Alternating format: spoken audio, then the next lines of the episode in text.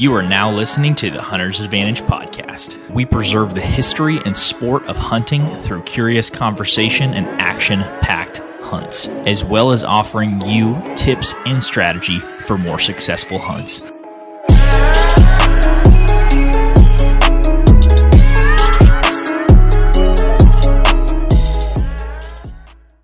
Hey guys, Christian Babcock here of the Hunter's Advantage podcast. Today, in episode number 78, we sat down with Nick Pinizzotto, the president and CEO of the National Deer Association.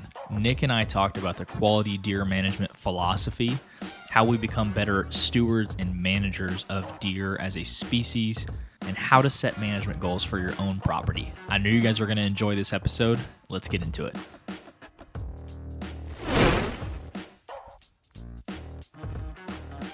Hey, everybody. Thanks for listening, watching, coming back to consume another episode of the Hunter's Advantage podcast. This is episode number 78. Today, we're joined by Nick Pinizzotto of the National Deer Association. Nick, thank you for jumping on the podcast.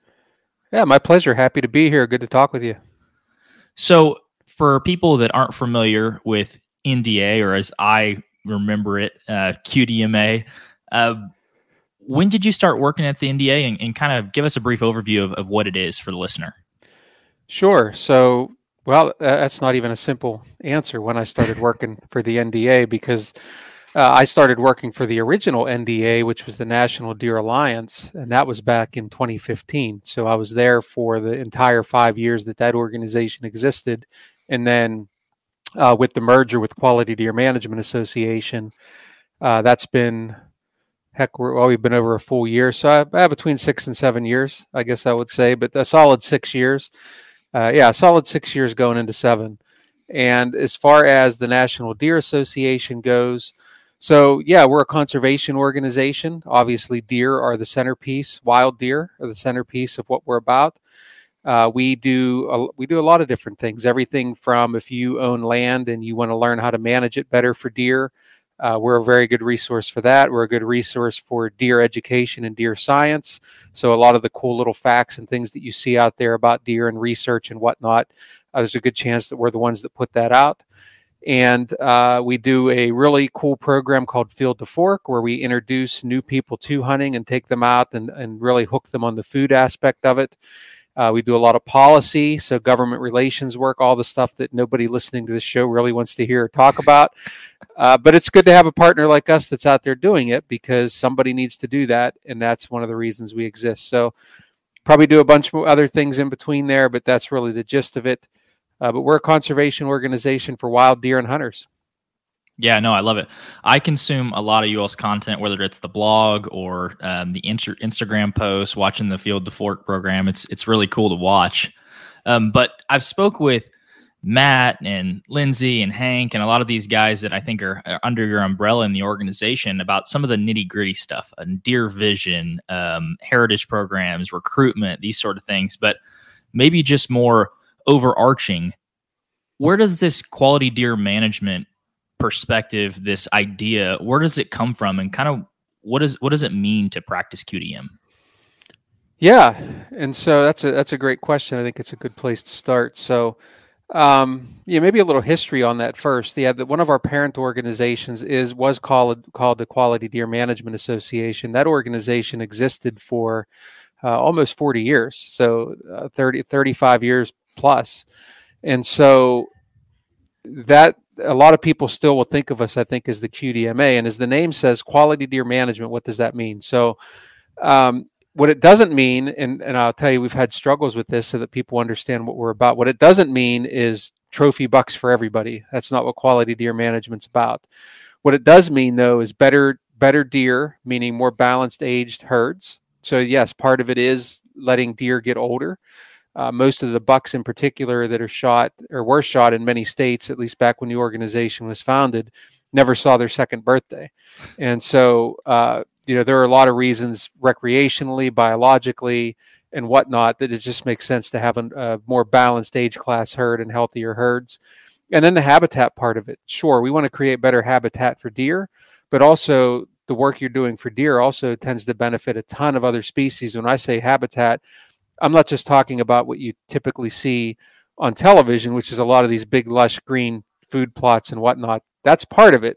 I mean, we're glad people to do that too, but it's timber stand management, cutting trees. It's it's planning uh, or doing uh, doing controlled burns, uh, early successional habitat, brush piles, grasslands. It's all these different things that benefit deer, but also benefit the whole host of other creatures. So basically, though, the gist of it is uh, we better better deer, balanced herds, and a symptom of that is better hunting. So, what does it mean to have a balanced herd and what are the benefits of having a balanced herd that I'm going to see as someone who's hunting the deer? Yeah, so there's a couple. When I say balance, I, I think I'm referring to a couple things. Age class is part of it. Uh, you might have, you know, historically, I would say I, I'm I'm from Pennsylvania, and this is where I grew up hunting. And I can tell you, when I was a kid hunting, you might have a bunch of old does running around, but you never had old bucks running around.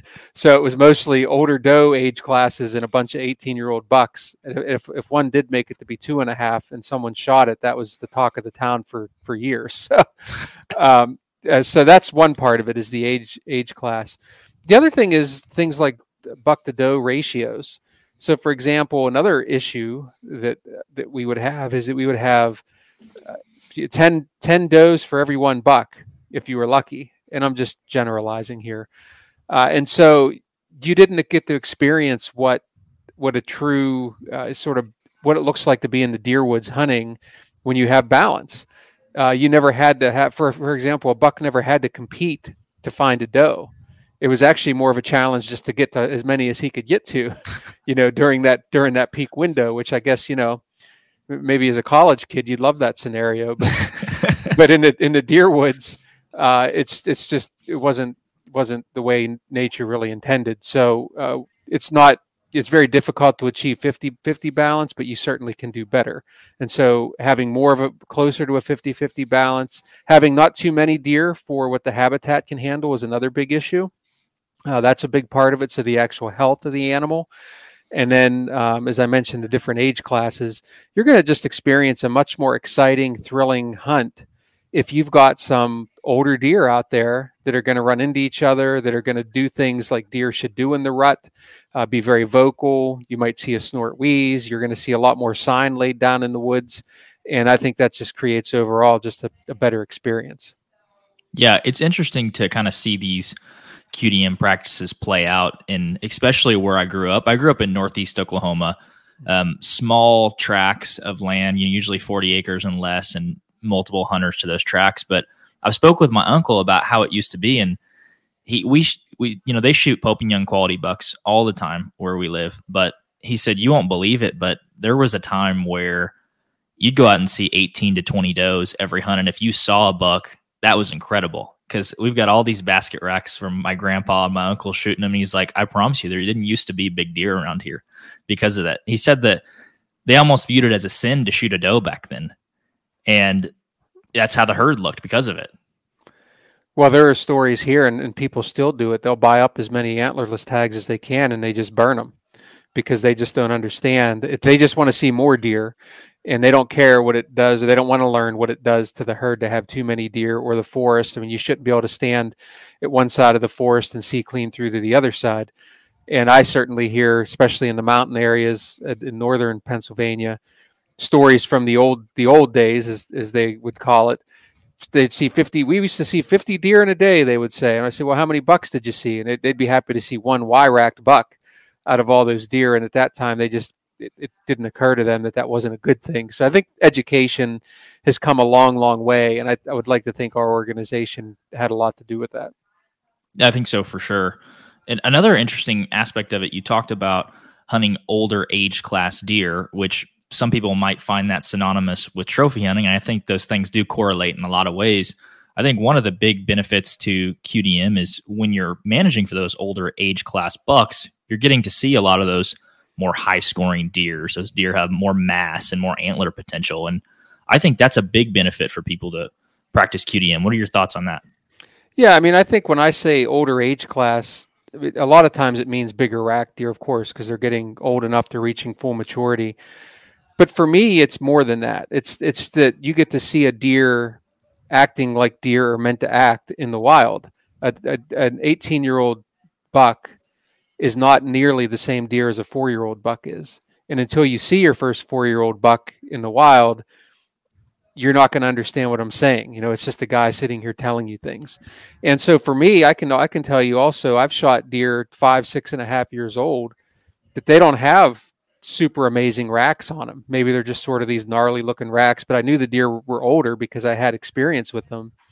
And to me, they're every bit the same trophy as one that I've seen four year old deer that I've collected sheds from that were 160 inch deer.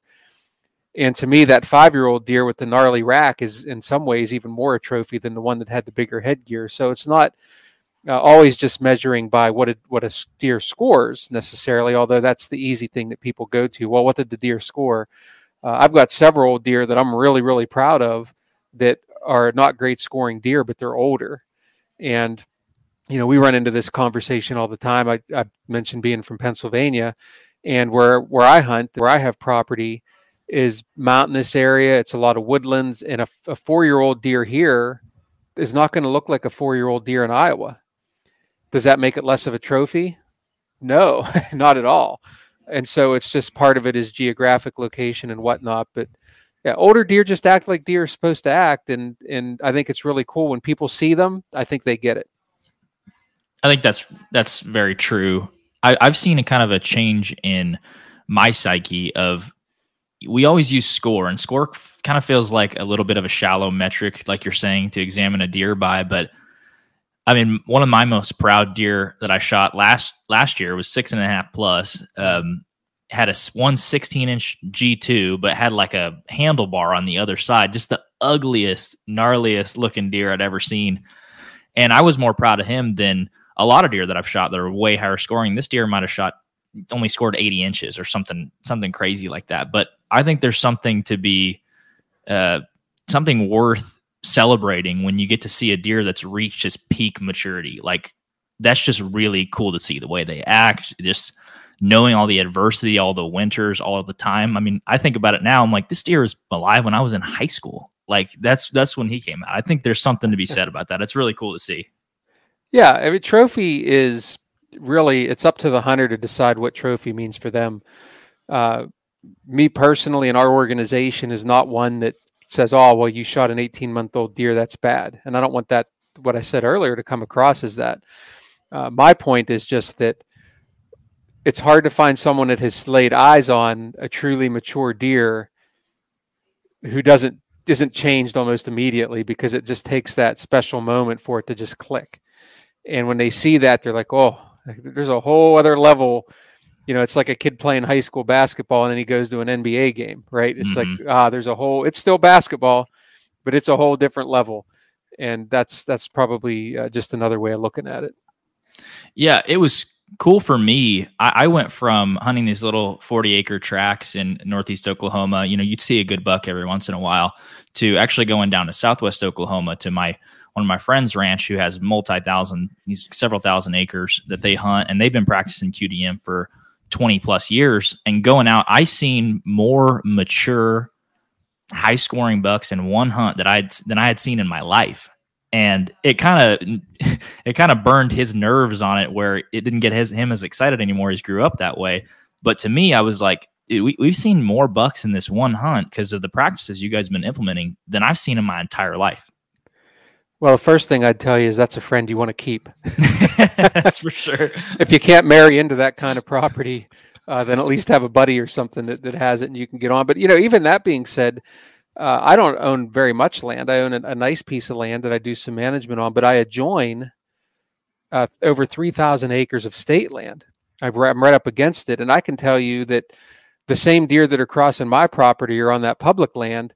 And uh, part of it for people is just number one, you got to have the belief that those deer are out there. number two, just a little bit of patience. If you just tell yourself one year, listen, you know, unless I'm really hungry, I don't need to necessarily fill that deer tag, that buck tag right away. Let me just hold on to it and see what happens, see what I might see.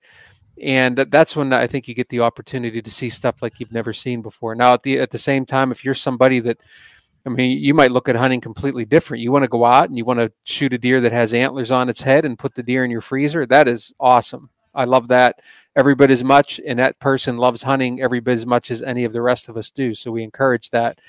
Uh, we just have on our own podcast, the Coffee and Deer podcast that, that NDA has. We just interviewed uh, a woman from South Carolina who shot an eight point buck. It's a nice buck, but it's spotted. It's a piebald deer that has all kinds of spots on it, which is really awesome. Yeah. She has she has a better chance of shooting a, uh, two 250 inch bucks in a row than she ever does of shooting another spotted buck. So that's a trophy too. So there's just a lot of different ways to define it. How? What's your opinion or uh, on? What do you think having a one buck state versus a two buck state does for? Do you do you think that encourages people to harvest older age class deer or or or no? It's funny. The first thing that came to mind was it helps keep some of us married.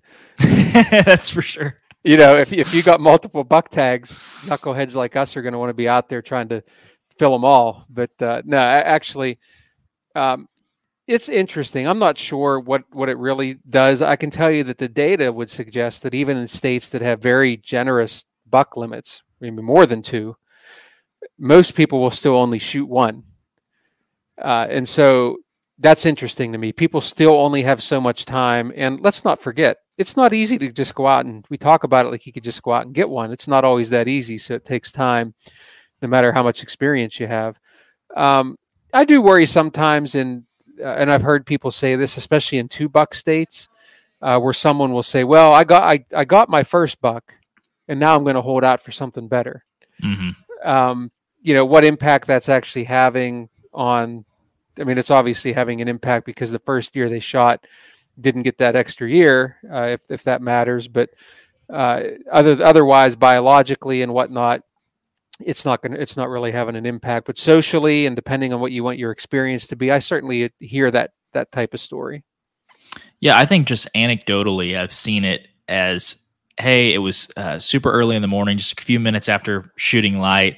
I saw some sort of horns I shot. It wasn't what I was happy. It wasn't what I was after. It wasn't what it's going to make me happy. But I got that second tag, so I was willing to roll the dice. And I wonder if that's something that that happens quite often in these states. I I know it happens enough that I've heard it in my in my circles, and and you know what, I kind of get it. Um, I don't get we don't have two bucks. Uh, we're in my home state here, but I hunt other states, and so you know there is part of it, you know, I shot a I shot a buck uh, in Pennsylvania, kind of just at the beginning phase of the rut this year, and then when I went out to Kentucky and Delaware later on, uh, there was this just natural sense of well, I don't I don't have any pressure, I don't need to kill a buck, and so even in those other states, I'm not going to say I was more selective. I just I just generally kind of I'm looking for an older deer, and uh, but I don't know. There is just sort of that natural sense of well, I I did get a buck this year, so now you might just approach it a little bit differently. So I think it's a good question. How do you think we go about practicing QDM, being good managers and stewards of public ground versus private? Because I know, and I've kind of fell into this rut a little bit too, of changing my standards on QDM when I'm hunting public versus when I'm hunting private. I tend to lean, you know, a little towards those lower age class deer and I kind of run it through my head of can, can I even manage this place? Can we collectively manage this place, or what? What are your thoughts on that? Yeah, that's a really good question. Um, the very first thing, the easiest thing you can do, if you're someone that is looking for older deer, is to not shoot the young ones. Don't change your standard just because you're on public, uh, excuse me, public land. Um, it's you're not going to be able to go out there with your chainsaw and you know, cut a five acre clear cut obviously. But showing uh, restraint in your harvest, not changing your goals. Like I said, those deer out there. What I would encourage people to do that are hunting public land, get some cameras out there. Uh, if you can put them out and not have them stolen, hopefully, uh, and just do some inventory. And I can tell you, you're probably going to be surprised of, of, what is just available out there. That's number one. Uh, and so be patient. Again, that's that belief that those deer are there. Uh, the second thing is a lot of state, if it's state land in particular, and your state wildlife management agency is taking care of those lands, uh, oftentimes will welcome input and an opportunity to come in and say, "Hey, I've been checking out this area. Right now, it's just it's acres and acres of wide open maple trees and nothing's living in there. Why don't we you know would you consider doing a cut in there and bring some of those trees down? Let some sunlight get to the get to the forest floor. And they're going to be receptive to that uh, yeah, so develop relationships there with your land managers, whether it's state, federal land's a little more challenging. It's harder to pin down the person that has the authority to do things, but there's probably more opportunity than you realize out there. I can tell you that many of our our branches, uh, so our local grassroots groups that are uh, part of the NDA, they do just that very thing. They'll actually do habitat work on public land. That's really cool.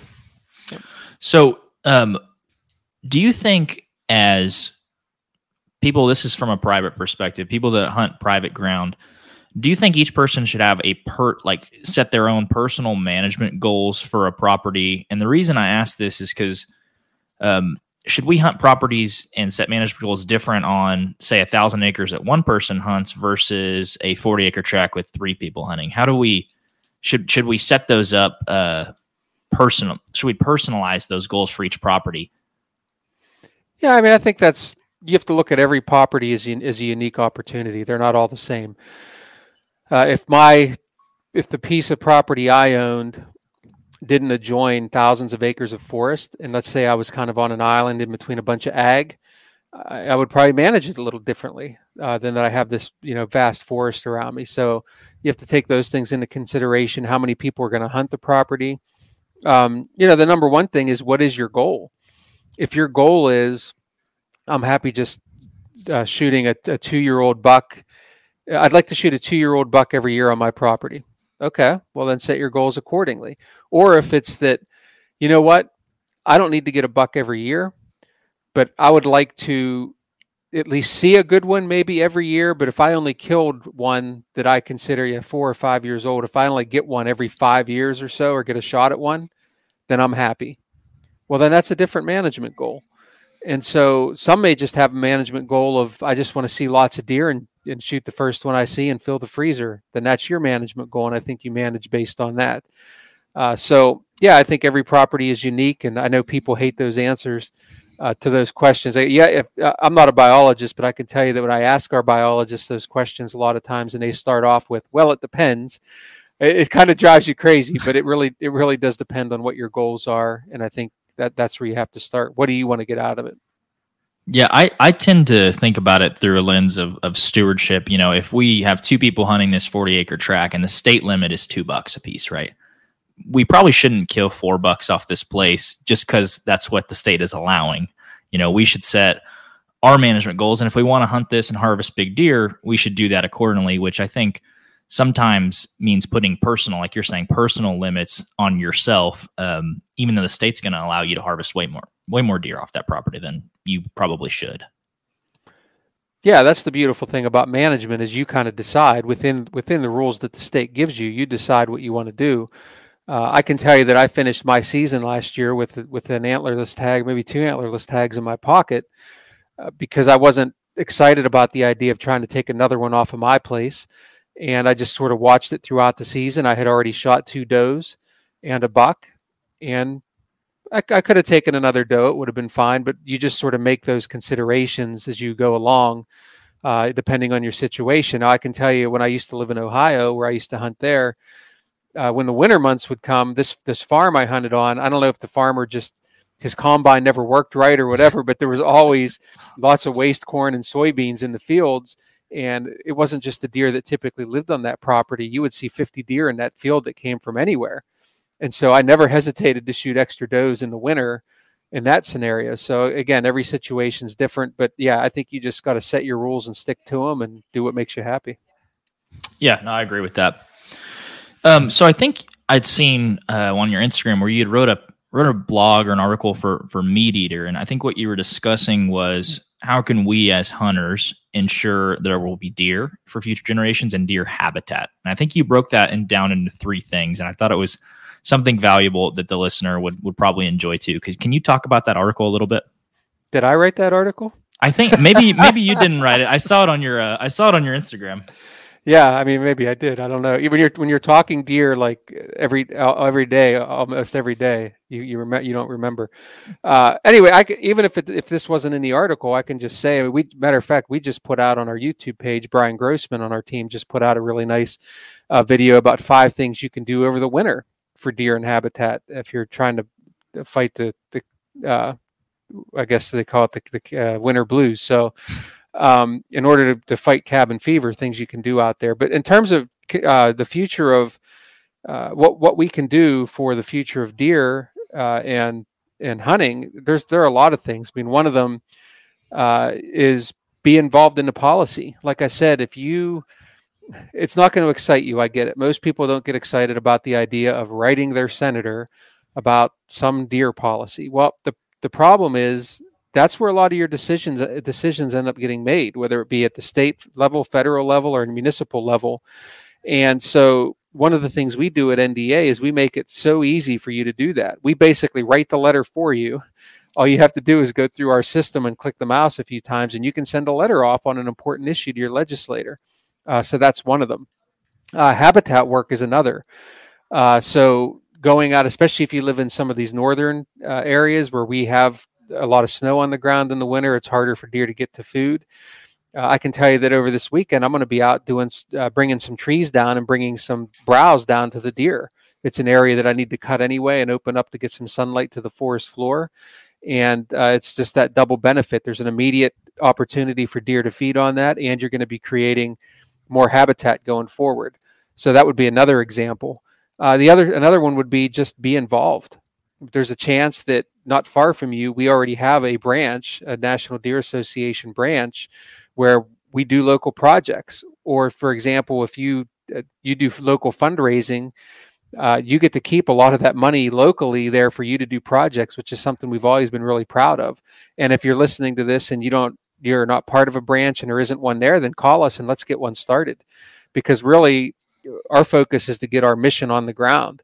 And so you can hold a field to fork event, for example, locally if you want to do that.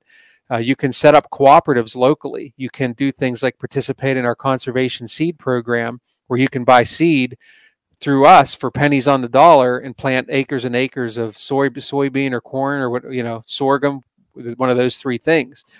So there are a lot of things that you can do just by simply being aware and being involved. And by the way, as I was saying that, Mark Kenyon actually wrote that article and he interviewed me for it. So I think that's what you saw. Oh, gotcha.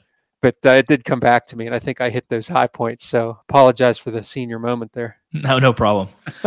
it's funny you talked about policy in the beginning there because uh, I was watching some somebody's Instagram story today, and they were talking about Biden possibly uh, trying to block hunting on over a hundred national wildlife refuges across the country. Have you heard anything about that? I saw a headline. Um, you know, the funny thing about politics is it's never that simple, right? right? So you got you have you have this. There's always the story. There's always the real story, and then there are various outlets that write different versions of that story. And then there's also is is we all know at this day and age clickbait things that click this title um, so yeah, I don't I don't know the details of it, but it sounds to me like there is some consideration of a regulation that could impact uh, people's ability to hunt. I would always just what I always encourage people to do is get the facts and don't react just emotionally uh, before you actually read things, and that's that's getting harder and harder to do these days. So that's for sure. That's for sure. So you talked a little bit about the resources that the QDMA offers can you talk uh, the listener maybe through how you get involved in maybe a local syndicate or a local chapter of of NDA and and that sort of stuff? Yeah, the, the first thing is you can just go to our website and you can look up branches and, and find out if you have one near you. Uh, if that fails and you have uh, trouble with that, you can contact uh, our, our man in charge of that, Mike Edwards. And he's just mike at deerassociation.com. And uh, he will help guide you to the, to the nearest one. But if you don't have one near you, it's really easy to get one started. And I can tell you that in addition to my professional capacity here at NDA, I also participate in a local branch uh, that we started, and it's a heck of a lot of fun. It's fun to be part of getting the work on the ground, and so yeah, look it up. It's it's you don't have to be there, as we tell people. there will always be the core group of people that really make it run most of the time, but you don't have to be there all the time. If you get a little bit of a little bit from everybody uh, most of the time, you're going to have a lot of fun and do a lot of really good things for deer and for hunting. So definitely check that out. For sure. So I'd encourage anybody that's listening to do that. Uh, so one of the interesting things I think is is how how biologically diverse deer can live and how what different landscapes they can they can transcend, survive in, and honestly thrive in. And so, with deer being the the most hunted big game animal in North America, and that's what your organization's focused on, what is it that you what do you find so special about deer? What is it for you personally? That's probably the hardest question you asked me because it's the hardest to articulate. um, and I think anybody, by the way, on our team would would say this. Um, for me personally, we just we just love these animals at a really really deep and unique level. And I think for a lot of people, if you happen to have people listening to your show that aren't hunters, or maybe they're thinking about hunting and they're trying to learn about it, that might come off as odd. Like, well, wait a minute. This guy earlier was talking about shooting these older deer and how exciting and fun that is, but now he's saying how much he loves these animals. That doesn't make sense. Um, first of all, deer are just cool. They are just there are so many cool things about deer. I mean, you're going to see a lot more for us in terms of just putting out really cool information about deer that chances are most people, even hunters, wouldn't be aware of. Uh, so deer are cool. They are a critical conservation species. So you said that most people hunt deer, and in fact, it's almost eight out of ten people that hunt will hunt deer. The next closest is turkey, which is about forty percent. So basically, double the number of people that hunt turkey hunt deer, and then the next thing after that, I think, is waterfowl, and that's only in the twenty percent area. And so, when you think about the money that's generated for all wildlife conservation, whether it be through the sale of hunting licenses or money that comes through the Pittman Robertson Act, by the purchase of, of, of guns and ammunition and, and some other archery hunting related equipment, most of that, the vast majority of that, is being generated by deer hunters. And so, even if you're not a hunter, if you're someone that is sitting in central Oklahoma and you just like to watch the birds out at your feeder, you should care about deer and you should care about deer hunting because they're paying for the management of those species largely, by and large. And so that's a big emphasis for us. Number one, we want to start telling people how cool deer are because we think everybody should be more aware of them and not take them for granted.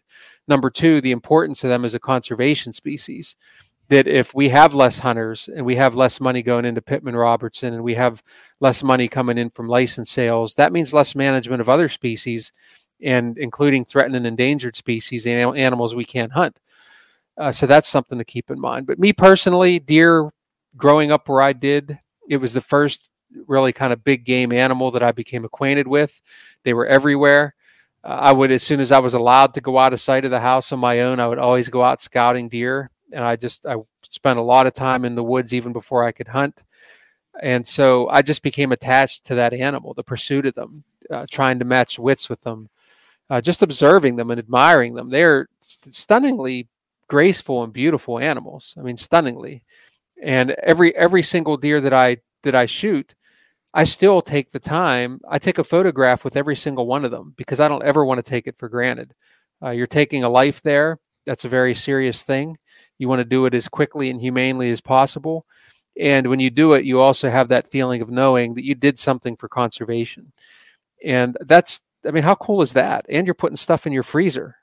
I, I'm involved. I have a lot of hobbies and I'm into a lot of things, but there's nothing cooler than than deer hunting and being part of that system. And so, uh, like I said, myself or members of the NDA team, it's more than a hobby. It's it's who it's we identify with it. It's part of who we are. I definitely agree with that. I think it's like a to me it's like a three-headed monster of deer hunting. There's there's the camaraderie that comes with the the people and like you're saying it's part of your lives. You meet somebody that's a deer hunter, you just feel that infection that they that that reverence they have for for deer and then there's the food aspect of being sustainable uh killing your own food knowing where it's where it's coming from that's a cool aspect and then just the experience of getting to hunt deer um, I talked about the biological diversity of the different places they can live. To me, the most one of the coolest things about a deer is that it could live in the desert of New Mexico, in the in the mountains of Pennsylvania, but also live in the swamps of Florida at the same time. That's just incredible to me. One species can do that. Yeah, I mean they're incredibly adaptable, and that's why they have outlived a lot of other species, right? And they got a lot of things going against them, whether it be humans coming after them or predators or whatnot, automobiles, but they always persevere. I mean, I, I have a, I live in a, ironically being a sort of a redneck hunter outdoorsman. I live in in the middle of our town, mm-hmm. and I've got a little cherry tree out in the front yard that in the middle of the night the deer work their way out of the hillsides and come right in in my front yard and eat there. Right, so they can adapt to that kind of environment. I used to live in North Dakota. Uh, they can adapt to this, the extremes of 40 below zero, but also it's basically a desert there too. It gets over 100 degrees in the summer. They can live through that. Uh, they can live in, in high elevations, swamps, like you said they are very adaptable. I mean, there are only a couple states in the country that there aren't any whitetails in particular. So uh, they're, like I said, deer just cool. It's cool how um, how resilient they are too on just their their will to live. I've I've talked to some people that have completed the North American Big Game Super Slam, and uh, I asked them, you know, what's the most resilient animal that you've ever shot? And they're like, it, it would probably surprise you. I'm like, why is that? You know, it's probably like a caribou or a moose or something. He's like, it's it's the white-tailed deer. Like no animal has the will to live like in the, the perseverance of a whitetail. And I found that to be true through my you know my years of hunting too. Yeah, I mean they're they're just different, right? The way they're engineered, uh, the way they move about uh, just the amount of energy in a day that a deer puts into being alive. I mean, you look at a deer. How many times have you come across a deer that was just had completely let its guard down? I mean, almost never. Their ears are moving. Their nose is always moving. Their eyes are moving. They barely ever take more than a couple steps without stopping to look and smell and see. And they're always on edge. And they barely sleep and so uh, they are yeah i mean they are natural born survivors like i said they overcome a lot of things they're right now it's winter i mean they can they can go almost 90 days barely eating anything at all i can't go 90 minutes without eating something so I, you know i would be dead out in the wild in five in, in five days but deer are like like we said are just different and that's why i said i never take a single one for granted because sometimes it might seem easy you make a nice shot with a bow and it falls over within five seconds and is dead. Uh, that's a wonderful thing when that happens. Um, but it's not that easy. I mean, that deer has lived a life, and I, hope that people really think about that. I think another cool thing uh, about deer is that they have the ability when like a deer's getting sick, they'll they'll they have thing they'll do things like shed their antlers to preserve themselves. Like it's it's so cool that they that just talks to their will to live one more time. But the biology, the, their makeup allows them to drop certain parts of their body. And even when they're growing up, uh, they put most of in the first three years they're putting all their nutrition towards body development and non antler development. And they can sw- flip a switch, and now it's like now I want to grow horns because I got this body. It's it's so cool the way that they you know the way just they operate. Well, it starts from the second they're born. They're born essentially scentless, and their mother helps to, to maintain that actually by eating feces and, and, and keeping that scent off of them. And they also are just genetically engineered to just lay there and not move. And then miraculously, when they decide to move, by that time, good luck catching them because they can already move really good. You got a small window. And so for, it really starts from the moment they hit the ground. They are just genetically engineered to to survive. It, like much much you know all wildlife essentially has that mechanism to some extent or another but uh, you know the way deer do it I mean, and then and then overcoming injury is another one. You know uh, i'll use a rabbit as an example. Rabbits are you look at them the wrong way and they fall over dead right? Uh, deer are completely different in that regard. I mean how many times you uh, they get hit by cars or they get on they move on three legs or people have uh, shot deer and they field dress them or or butcher them and they find uh, arrows lodged in there, pieces of bone. People have found other antler broke off in a, in other deer skulls before. It's it's just unbelievable uh, what they can what they can uh, get through and overcome to stay alive. Yeah, it, it's pretty incredible. You you talked about uh, this dichotomy a little bit of, of loving something, but also harvesting and managing it, and it kind of took me to a place where I don't think I really went before. Is can you talk a little bit uh, just about the North American like management model and kind of how we've preserved? I, I want to talk to this because if there's maybe people that are listening to the podcast that don't hunt or they're just thinking about it um, about that model and how we actually preserve species for future generations by hunting them, by setting standards. Can you talk about that a little bit? Yeah, and I think I touched on it a little bit earlier by talking about the amount of money that is generated through hunting for all wildlife conservation. Uh, you know, if you're someone that is interested in uh, sage grouse, for example, you should care about deer hunting. You should care about how your wildlife agency gets money to support those activities and so that's part of it. Hunting, uh, you know, here here's the deal. If if we didn't hunt, especially deer, which can, by the way, be very destructive uh, on their own habitat, and in some in some situations can literally eat themselves out of a place to live. Uh, that's not a good scenario, just from a conservation perspective. They they have to be managed. So even if you're somebody that, like I said, I find deer to be absolutely beautiful, but I also am well aware of what happens if you don't manage deer. I'm aware of things like chronic wasting disease and, and EHD and other other things that deer uh, you know can have or die from. Uh, what what a starving herd looks like. So that's the other big part of it is hunters are playing a really critical role in that big picture. Everything from providing the money for conservation to providing the service much needed service of population control. I mean, you're seeing too in the deer world this uh, sort of uh, popularization of hunting urban areas. I mean, there we have hunting celebrities that that's what they do. They got noticed because they're out there shooting a whole bunch of deer in people's backyards in cities, and that's a cool thing. They're providing a service. They're feeding themselves. In the meantime, they're feeding a whole bunch of other people uh, of the deer I shot last year, I, I gave all but two of them away and, and had, you know, helped other people eat, which is also really cool. So, uh, without getting in deep into the details of the North American model, in a general sense, that's really what it's about. Hunters have a role in conservation uh, through the harvest and through the participation in the sport. And there's all these other uh, aspects too that, that, that are less easy to quantify but are important. So people doing habitat work, people giving back, all like I mentioned, our branches out there doing good work on the ground, making a difference.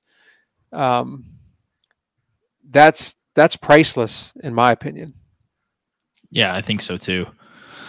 Um, well, that's that's all I had, Nick. I admire what you guys are doing at the NDA. I appreciate your willingness to jump on and, and discuss these things. Uh, for people that want to connect with you or want to become a member of the NDA, uh, where can they do that? Yeah, so the best place to start would be our website at deerassociation.com.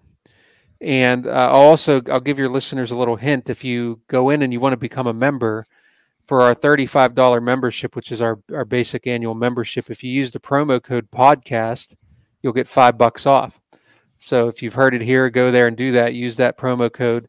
But also check out our YouTube page. There's a lot of really great stuff on there. As a staff, anytime we're out doing anything, uh, we're always shooting video educational stuff to share with everybody, and we're very generous with it. There's no paywalls or anything like that. We share the information. Check that out.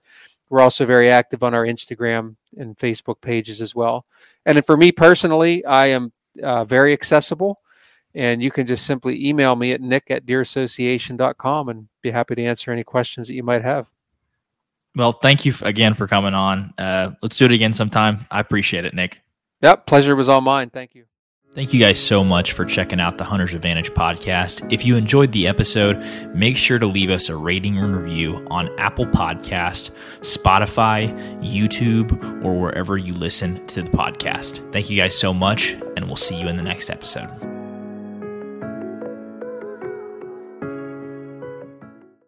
Thank you guys so much for checking out the Hunter's Advantage podcast. If you enjoyed the episode, make sure to leave us a rating and review on Apple Podcast, Spotify, YouTube, or wherever you listen to the podcast. Thank you guys so much, and we'll see you in the next episode.